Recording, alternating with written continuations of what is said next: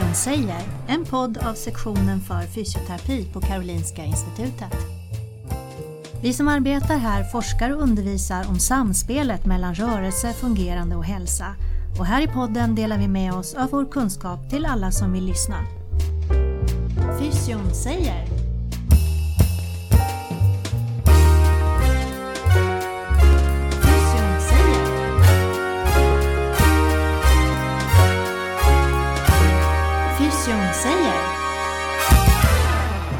Ja, välkommen till Fysion säger. Mitt namn är Wim Groten och jag jobbar på Karolinska Institutet. I dagens avsnitt kommer vi prata om hjärnrehabilitering. Eller hur? Ja, det har jag blivit informerad om, ja. Bra, och ni kan inte gissa vem som är med i studion idag då? Det är Per Lindholm som är fysioterapeut. Är du specialist också? Uh, nja, vissa hävdar det, men eh, jag har inte liksom en formell specialistkompetens. Men jag vet att du är master. Du Ja. skriver din uppsats där. Ja, det stämmer. Ja, Och du, vem är du då? Du har jobbat länge med detta.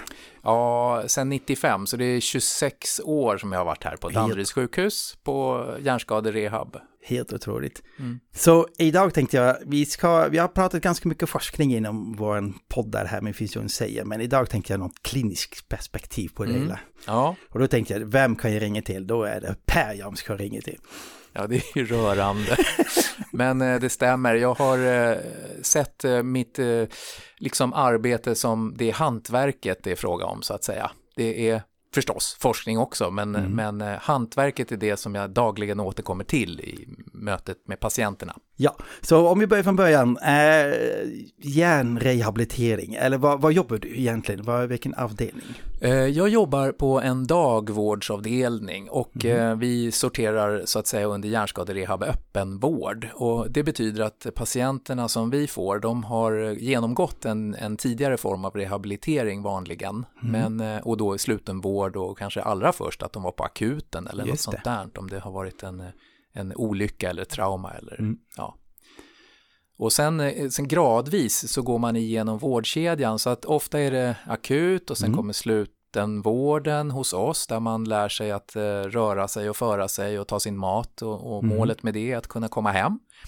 Och sen är man hemma en tid med stöd av neuroteam vanligen. Eh, och eh, då finns det ett läge när patienterna kanske blir så bra att de funderar på att återgå i arbete och då, då kommer man till oss. Okej, Så vi är högspecialiserade på att eh, återbörda personer till arbetslivet eller studier egentligen. just det. Och i vissa fall så blir det för svårt och då blir det vanligtvis att man går till eh, Försäkringskassan, Arbetsförmedlingen i ett Ja, samarbete det. där för att hitta en plats.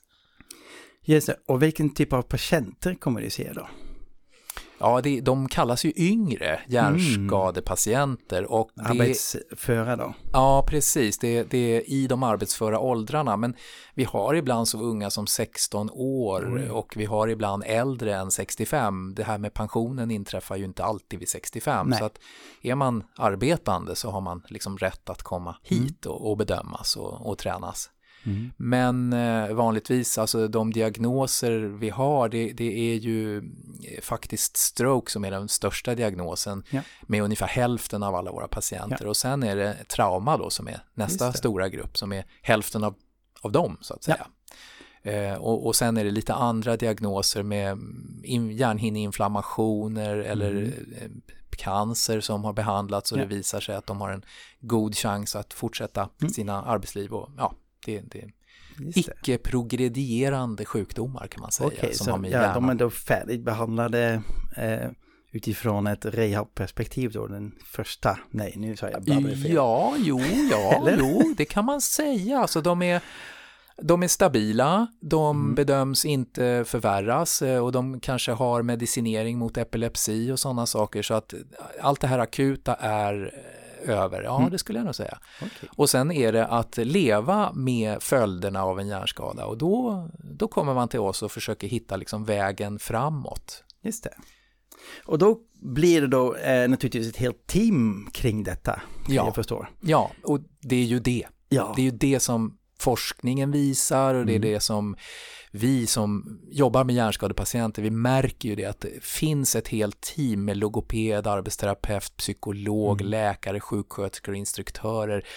Alltså, sa jag logoped? Jag Ja. hoppas det. Eh, alltså, och sjukgymnaster, fysioterapeuter. Vi, vi behöver varandra för att komma i mål helt enkelt. Det är så mycket som händer efter en hjärnskada. Mm. Och, men och, idag då pratar vi lite mer om den fysioterapeutiska då. Ja, jag ska det försöka. kanske är lite bra.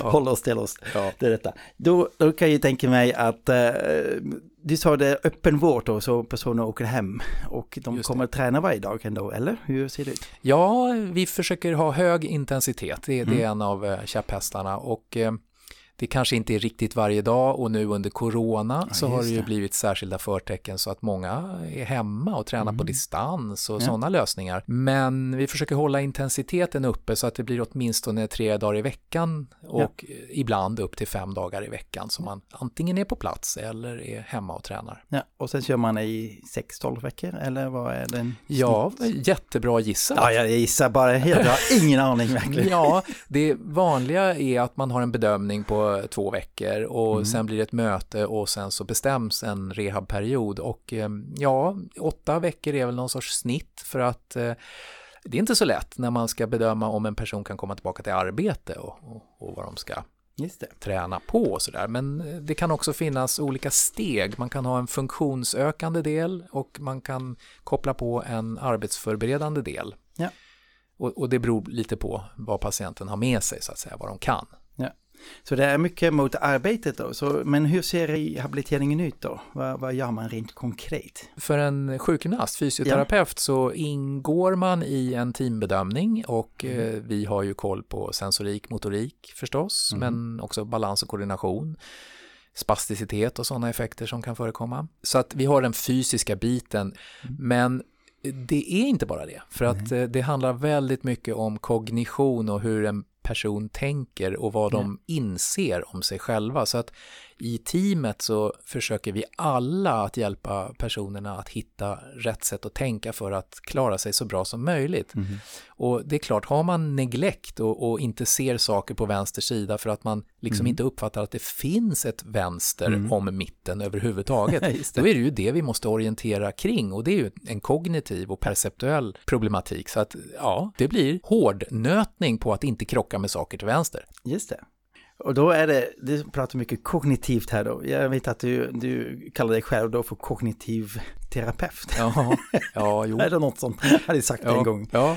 Det är lite annorlunda än vanligt, eller? Ja, egentligen så inser vi nog inte eh, liksom vardagsmässigt hur mycket kognition som ingår i allt vi gör. Ta en Just person det. som ska köra ett pass på en, ett gym. Mm.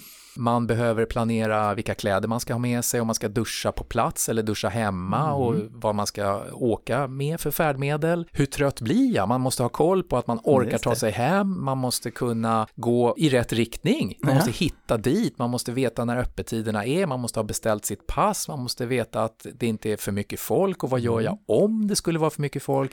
Ja, det, det är Mm. Oändligt med, med uppgifter och beslut som man inte tänker på. Så är det ju i livet. Och, och är det helg eller är det plötsligt liksom uh, Kristi himmelsfärd stängt på något ställe, då, då kan man ju också gå på en nit. Yeah. Så att det är jättemycket och sen själva träningspasset. Vad ska jag ha för vikter? Vad gjorde jag förra gången? Mm. Jag ska ju inte träna samma muskelgrupper den här gången, det vet vi ju.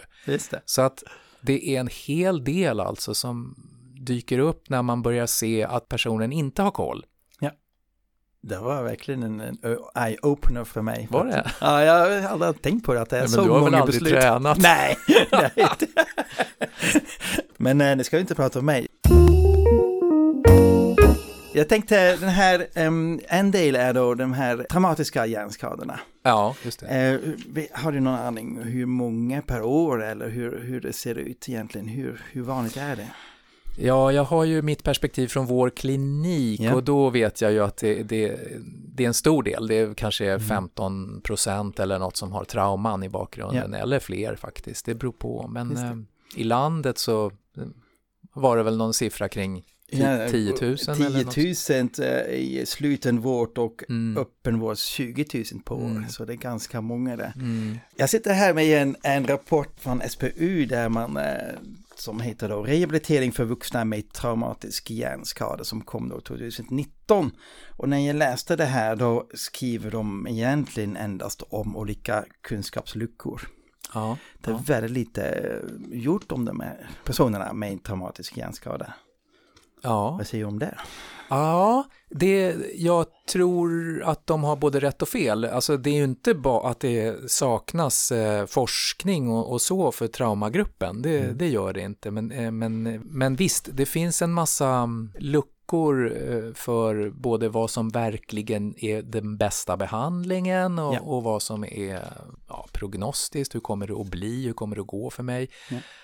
Men vi ser ju liksom från andra hållet, vi träffar ju personen som lever med en hjärnskada och då handlar det alltid om att skräddarsy behandlingen så att det passar just dem. Ja. Och, och, och eftersom vi ser väldigt många personer här hos oss, det, det, det strömmar väl igenom kanske ja, 300-400 liksom per år minst på kliniken. Och, och då man får mycket det här eh, hands-on, man ser vad människor har nytta av och vad de behöver. Och kunskaper finns vad det gäller eh, hjärnskador.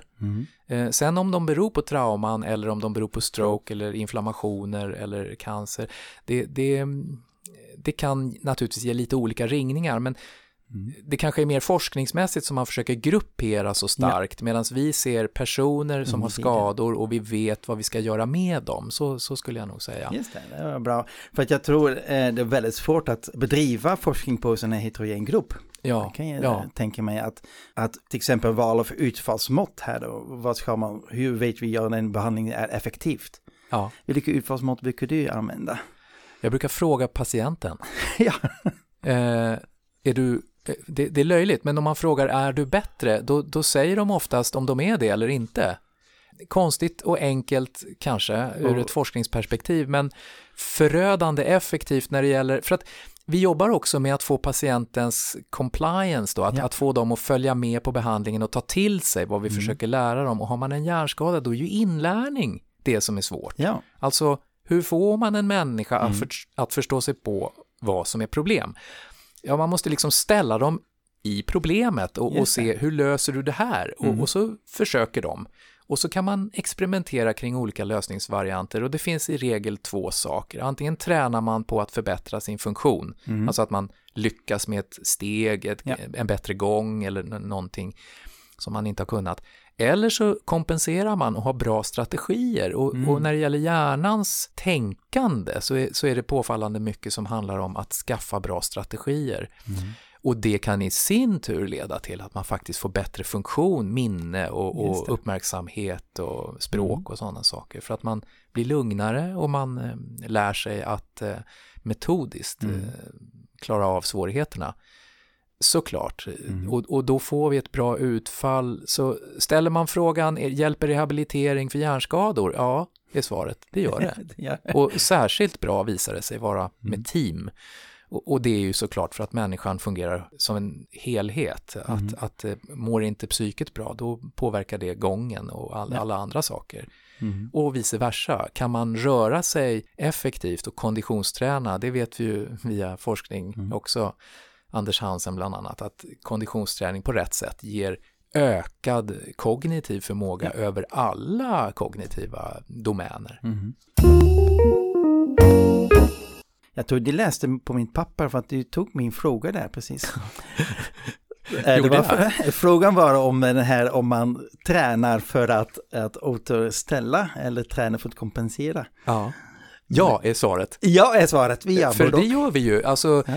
Det finns ingen, alltså så många effekter som konditionsträning då i synnerhet har. Mm. ja. Men man kan ju också tänka att um, koordinationsträning Ja. och att återställa en, en förmåga att greppa eller släppa och sådana saker, Ja.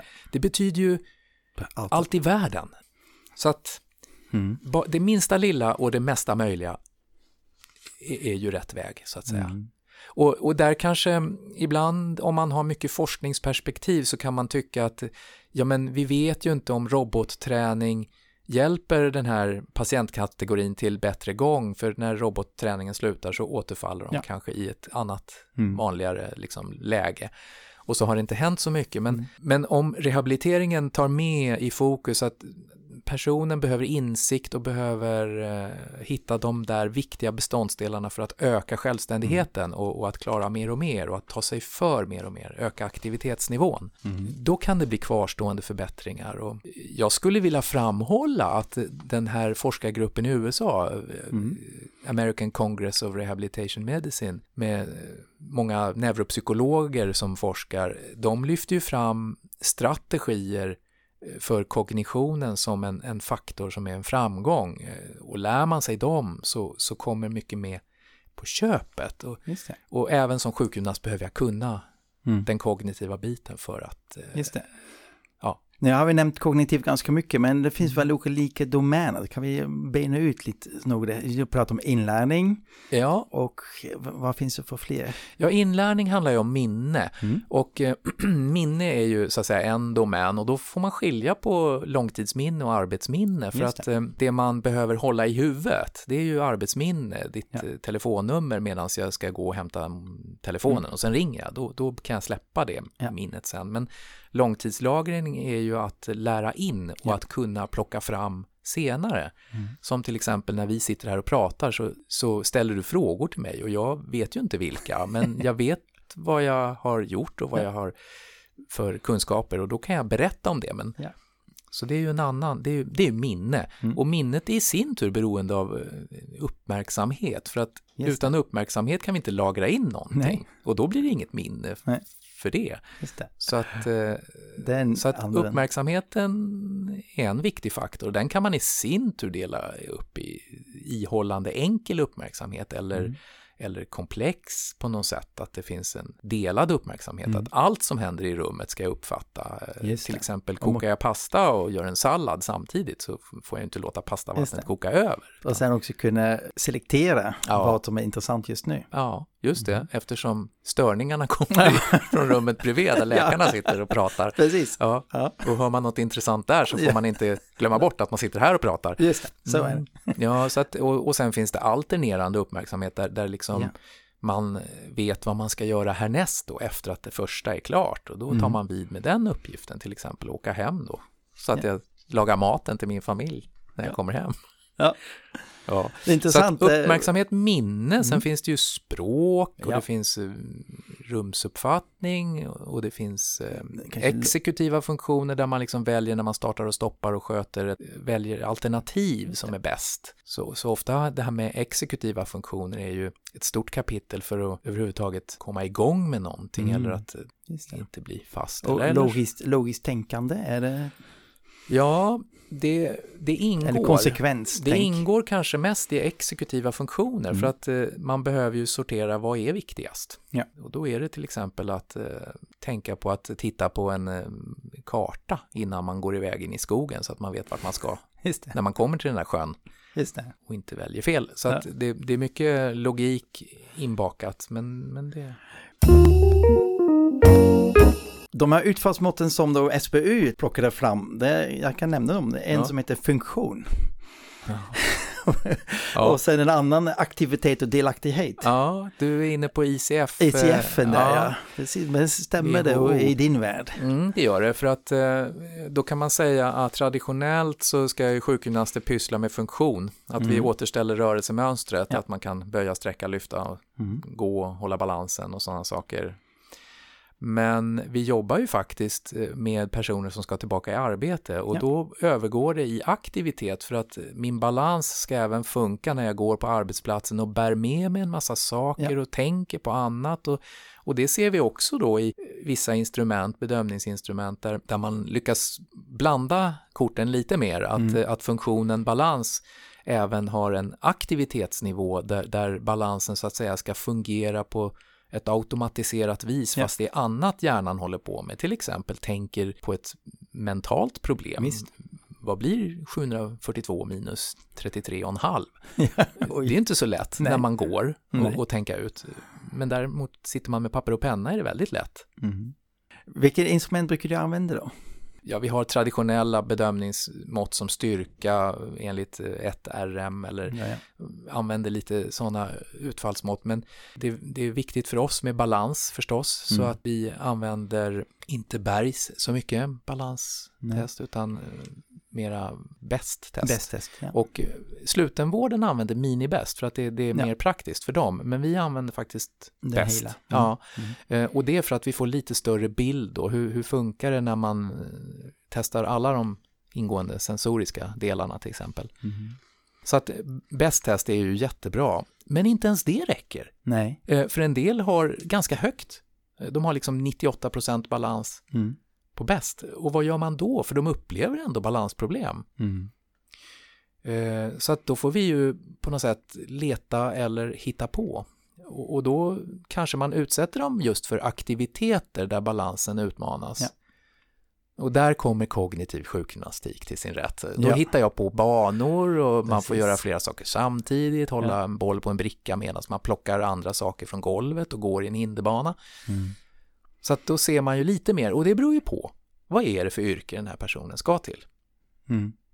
Har du en flygplanssteward, då vet du att eh, det här är en man som, eller en kvinna som behöver gå med en vagn, det är trångt, de ska luta sig, de ska vara trevliga och de ska plocka med Mm. saker och ting. Och så gör det flygplanskroppen någon, någon sån här Rörelse sittning. Ja. Och så, så ska man inte hamna i knät på någon Nej. och inte spilla den heta Mm. drycken och sådana där saker. Så att vi måste ju testa sånt, annars Mm. kan vi inte uttala oss i slutändan, kan du jobba eller inte? Nej, det är bra. Jag vet att du är en oerhört kreativ person och eh, vi har haft många studenter hos er, som kommer tillbaka med det här att du hittar på så mycket som helst. Ja. Dygnet runt. Ja, det är nästan synd om dem. Och, och fär, särskilt mina kollegor, för jag testar ju allt på dem också. Okej, Så att de är så här, åh nej, kommer han nu igen. kom, nej, har han hittat på något nytt? nu igen. Ja, men vi, vi behöver sådana här som dig inom vår kår. En annan aspekt är där med att hjärnskador också kan leda till att personen ändrar sin egen personlighet Ja. och kanske eh, är helt beroende av andra. Mm. Och eh, det där med självbestämmelserätt Ja. och det där Ja, svåra saker. ja det, det är svåra saker. Eh, ja visst, jag ser en del som behöver omfattande hjälp och, och trots att jag jobbar så att säga med lättare och, och Mm. medelsvåra, men det kommer en och annan som är på gränsen till svår och eh, behöver mycket hjälp. Eh, Mm. Det gör det. Och en del unga faktiskt. Och har de tur kanske de har sina föräldrar som är stöttepelare. Mm. Tur och otur, för att det är också det här att de ska ju försöka träna sig till ett eget liv Mm. och, och självständighet där ute. Och, och då behöver man liksom tränga bort lite av de hjälpande händerna. Ja. Eh, ja, det är jätte, jättebra fråga och där famlar vi efter bästa möjliga liksom, Mm. vård. Men då kom jag på att kurator har jag inte nämnt och det, Nej, det har vi precis. också i vårt Ja. team och, och det är jättenödvändigt för att Mm. Här finns det plötsligt eh, kunskap kring vad söker man då för pengar och vad finns det för folkhögskolor för den här patientkategorin och, och sådana saker. Och, och det är inte bara fysiska handikapp Nej. som kan leda till detta att man inte kan ta, ta hand om sig själv så att säga utan, utan det kan ju vara afasi Mm. som verkligen stökar till det så att man Ja. inte lyckas eh, resa för att eh, blir det fel med tunnelbanan och Mm. det står eh, ersättningsbussar finns på Stureplan. Mm. Det är inte säkert att man förstår det. Nej. Så att det är en svår fråga och det viktiga tror jag är också hur man lär patienter och närstående att kommunicera med varandra och, och logopeden har ju en nyckelroll i det. Mm. Men det kan handla om hur man förflyttar eller hur gör vi och då är det fysioterapeut, sjukgymnast som, Ja. som, som både kommunicerar kring det och också utför liksom, läget. Hur, hur gör man förflyttningen bäst och vad ska vi ha för hjälpmedel och så. Mm. Jag tänkte, du sitter här då i norra Stockholm och du, eh, de som bor i närheten eh, har rätt till sådana här fina instanser som du jobbar på. Men hur är det i landet? Hur många rehabcentrum finns det? Det finns många, det, det finns eh, från söder till norr, men, ehm, och jag har då och då varit på rehabveckan i Mm. Jönköping eller Umeå och man ser att det, det, det finns överallt i landet, men såklart eh, avstånden kan vara avsevärda, till exempel i, i Norrlandsregionen så, så kämpar man ju med, med avståndsproblemet. Mm. Eh, Det gäller ju att komma dit och det gäller att komma tillbaka och det gäller att komma till andra änden av eh, ett stort landskap eller Mm. län för att eh, täcka där. Så de jobbar ju mycket mer digitalt. Ja, berätta. Ja, det finns all heder alltså åt datautvecklingen och att man kan se varandra utföra rörelser via liksom, datorn mm. eller laptops eller mobiler.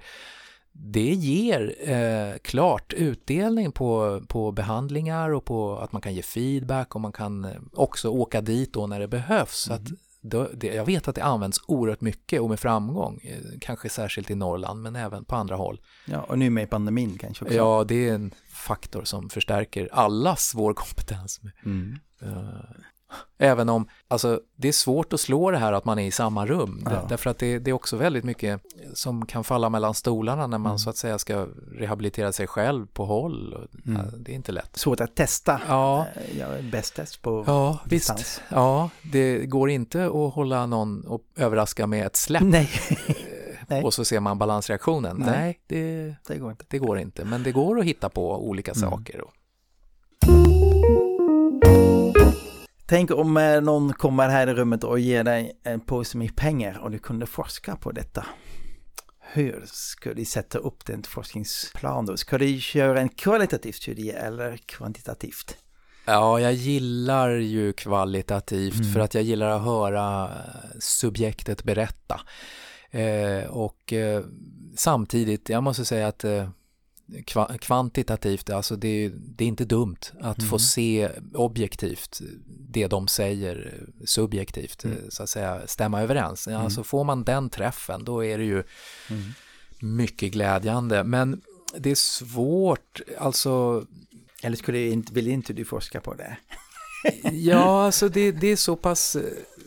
Jag är inte inne i forskningen så mycket utan det blir så många speciella fall hela tiden mm. så att man vill ju hjälpa alla som har en hjärnskada och har problem av någon sort och så att komma så långt som möjligt i sin rehabilitering eller sitt ja. aktivitetsnivån i, mm. i, samhället och i deltagandet liksom. Ja.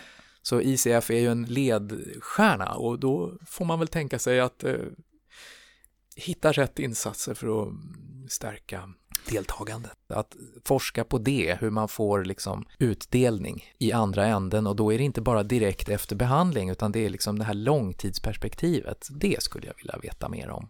Det låter bra. Mm. För att ja, den här eh, SBU-rapporten den kopplar direkt till deltagandet. Eh, de har gjort eh, också kvalitativa studier. Det tyckte jag väldigt bra av SBU ah. att de inte bara hamnade i den här hårda utfallsmåtten med dödlighet och eh, mm. allt det där. Men de, de lyfter fram till exempel tre stycken kategorier här nu. Det står så här, under hela rehabilitering pågår en omfattande och ansträngande inre process för att anpassa livet efter nya förutsättningar. Ja. Den inre processen, det tänkte jag, den är någonting som de har följt säkert. Ja, i varenda fall mm. skulle jag säga. Så, och det lustiga är att den kan vara mycket stark hos den som har väldigt lite skada. Mm. Eh, därför att ofta med yrkesmänniskor så har man, man har liksom en viss kvalitet på det man gör och, och yrkesstolthet och sådana där saker. Tänk bara att vara sjukgymnast och, mm. och så får man en skada som gör att jag, jag tröttnar och kroknar efter halva dagen. Mm. Då räcker, det räcker ju inte. Man Nej. blir ju frustrerad, man vill ju klara det man klarade förut. Så att mm. Och, och, det är nästan så att den som har större skada i hjärnan har, har kanske en, en mindre livaktig inre process. Mm. Så att de accepterar kanske mer bara situationen rakt av. Ja. Och då är det mer de närstående och anhöriga som saknar den här partnern eller den, det här barnet eller den här vuxna föräldern mm. som var på ett annat sätt. Så att personlighetsförändringarna kan ju kanske bli större om man har större skada, men men den inre processen kan bli mindre för patienten. Däremot kan den bli större för de närstående. Alltså det, ja. det är inte alls självklart Nej. att den som är mest drabbad har en större inre process. Det är jättespännande och mm. Eh, vi försöker verkligen att följa det här.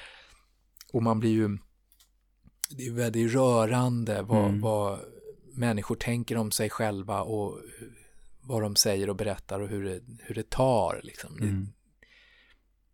Och, och, då kan man ju få en nästan religiös känsla mm. av att det här betyder jättemycket, att det finns där och att man kan bolla. Mm. Och att det går att förklara saker och ting. Mm.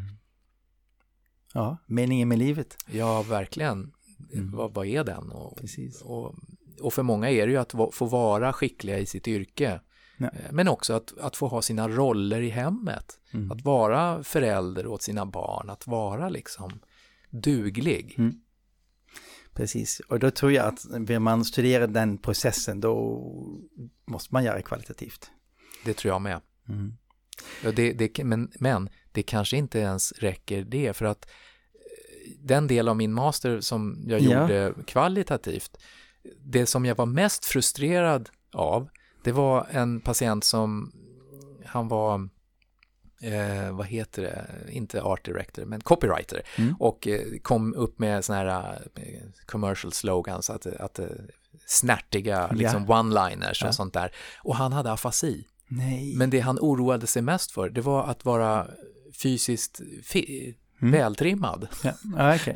ja. ja, och, men han ville ju jobba också. Ja. Och när vi tränade så fick han göra minnes, vi gjorde någon sån här memory lane, han skulle gå mm. vissa cirklar i ett ytterspår eller ett innerspår medans han spånade på en idé, för så gjorde han med, med sina, eh, i sitt yrke, att de ja. gick en promenad och pratade och så mm. hittade de på eh, vad ska det vara för typ av eh, mm. slow, vad ska det vara för situation, vad är det för reklaminslag. Det där kunde han. Mm. Han spånade fram hur man skulle använda ett gigantiskt paraply för att skicka, ja, det var något, man skulle stänga in någonting. Och, ja, ja. Men, eh, och han var helt med. Han, han kom med förslag efter förslag och ville, och sen skrev han ihop en, en, ja. en, en eh, sån här annons, jättebra. Men när han skulle intervjuas efteråt och han fick öppna frågor, mm. då fick han inte fram någonting. Nej. Och jag, blev, jag har aldrig varit så frustrerad, för han, det var inte jag som intervjuade, Nej. men min kollega. Ja. Och hon fick heller inte fram något annat än att det var bra. Ja. Det var jättebra, det var svårt, det var mm. bra att det var svårt. Oh, och där stannade det liksom. Ja. Men vad var det som var bra? Vad var det du fick ut? Vad, mm. hur, vad var skillnaden? Alla ja, frågor föll liksom. Det var bra. Det gick inte i en intervjusituation. Nej. Nej. så att det här med kvalitativt har också sina problem. Mm. Intressant. Jag ser att klockan tickar ordentligt eh, snabbt när vi har mm. Eh, det så intressant. Men eh, vi brukar ha en punkt på podden, det brukar vara myter och osanningar som vi kanske kan bli av med. Men har du några stycken som du vill bli av med? Ja, det är kanske för många. Det är för många, men, men det, det kan ju vara alltså det kommer upp myter hela tiden. Nu när det här med fysisk träning och kondition eh, ger, ger effekter på kognitionen så mm. är det ju så att alla tänker att jag behöver träna kondition för då får jag bättre ja. kognition. Mm. Men det är en myt, alltså det, det, är inte alltid så för alla. Nej. Och man blir ju trött också, så att det är inte så lätt, när ska jag då träna kognition och när ska jag ha den och hur, vad är svårt med den? Ja. Så att frågorna är i regel mycket större än, än vad myterna liksom ja. framhåller. Så att träna fysiskt hjälper mot kognitionsbrist eller vad man ska mm. säga. Nej, det stämmer ju delvis men inte alltid skulle mm. man säga då. Det, det, finns liksom inga myter som håller. Nej. Bra, eh, då blir vi av med den. Ja, ja, men å andra sidan, jag är den första att framhålla att konditionsträning är bra. Ja. Men det är inte bara för kognitionen, Nej. utan det är för välmåendet och, ja, och, och många liksom tänker faktiskt bättre Uh, per, jag tror vi har tid för en myt till. Kan ni ta en till? Ja, då, då, då handlar den, den här säger en del. Jag vet att jag har bra minne, för det har jag alltid haft. Den, den är så underbar, för att och vi vet att nej, nej, minnet är inte så bra, eller det, det, liksom, det stämmer mm. inte det där du säger. Mm. Och ofta så skiljer patienter inte på minnen, långtidsminnen som de har från barndomen och mm. sånt där, det sitter ju kvar i regel, ja, det är robust. Medan ja. nyinlärning, alltså sånt jag lär mig idag, mm. eller ska komma ihåg i värsta fall framöver, ja. när är läkarbesöket? Alltså sådana här nyinlärningar, det är svårt. Mm. Medan de gamla, det, det, påminner kanske om att åldras för tidigt, att man är jättebra Just på vad som hände i barndomen. Ja. Men men hur är det att lära in? Hur är det egentligen med det motoriska minnet då? Sibba och, och hoppa studsmatta? Samma sak skulle jag säga. Mm. Det, det, finns i regel kvar där, själva liksom hur man mm. gör. Det, det, och ofta slänger vi ju i patienter i bassängen Mm. eh, medan vi själva står där i förstås Ja. och, och ser om de klarar att simma och, Mm. och så får man kompensera för om vänster sida är förlamad och Mm. då sätter man flytredskap där. Men cykla, simma, gå, springa ibland. Det om, finns om man, kvar. det finns kvar liksom som eh, det är inte alltid det går att komma åt, men Mm. själva minnet för hur man gör det brukar finnas kvar. Utom vid apraxi eh, till exempel. Men då är det ofta så här, den där styrketestet, man reser sig upp på ett ben och håller det andra benet i luften. Ja. Den är jättesvår om man har apraxi, för att Mm. då ska man ju både sträcka fram ett ben och resa Och sig upp på det andra. Och- Och, och de kan inte riktigt få till det där, utan de reser sig upp på båda och sen sträcker de ut ett i luften och sen är de nöjda. Och jag är jättesur för att Ja. det var ju inte det, vi skulle ju testa styrka på det svaga benet. Ja, ja. Men de kan inte hitta hur Nej. man gör det. Och då är det apraxi till exempel Mm. som ställer till. Nu måste jag säga ett stort tack att jag fick träffa dig Per Ja, och prata själv. hjärnskaderehabilitering. Ja, vi har bara skummat, men Ja. det är ju, alltså, om man fick fördjupa sig i så här 42 timmars, Ja, det tar Diskussion. vi. En maratonpodd, 42 timmar, ja, då skulle man komma en liten bit. lite bit längre. Mm. Men stort tack Per. Ja, tack, tack. Du har lyssnat till podden Fysion säger, en podd som sänds från sektionen för fysioterapi på Karolinska Institutet. Fysion säger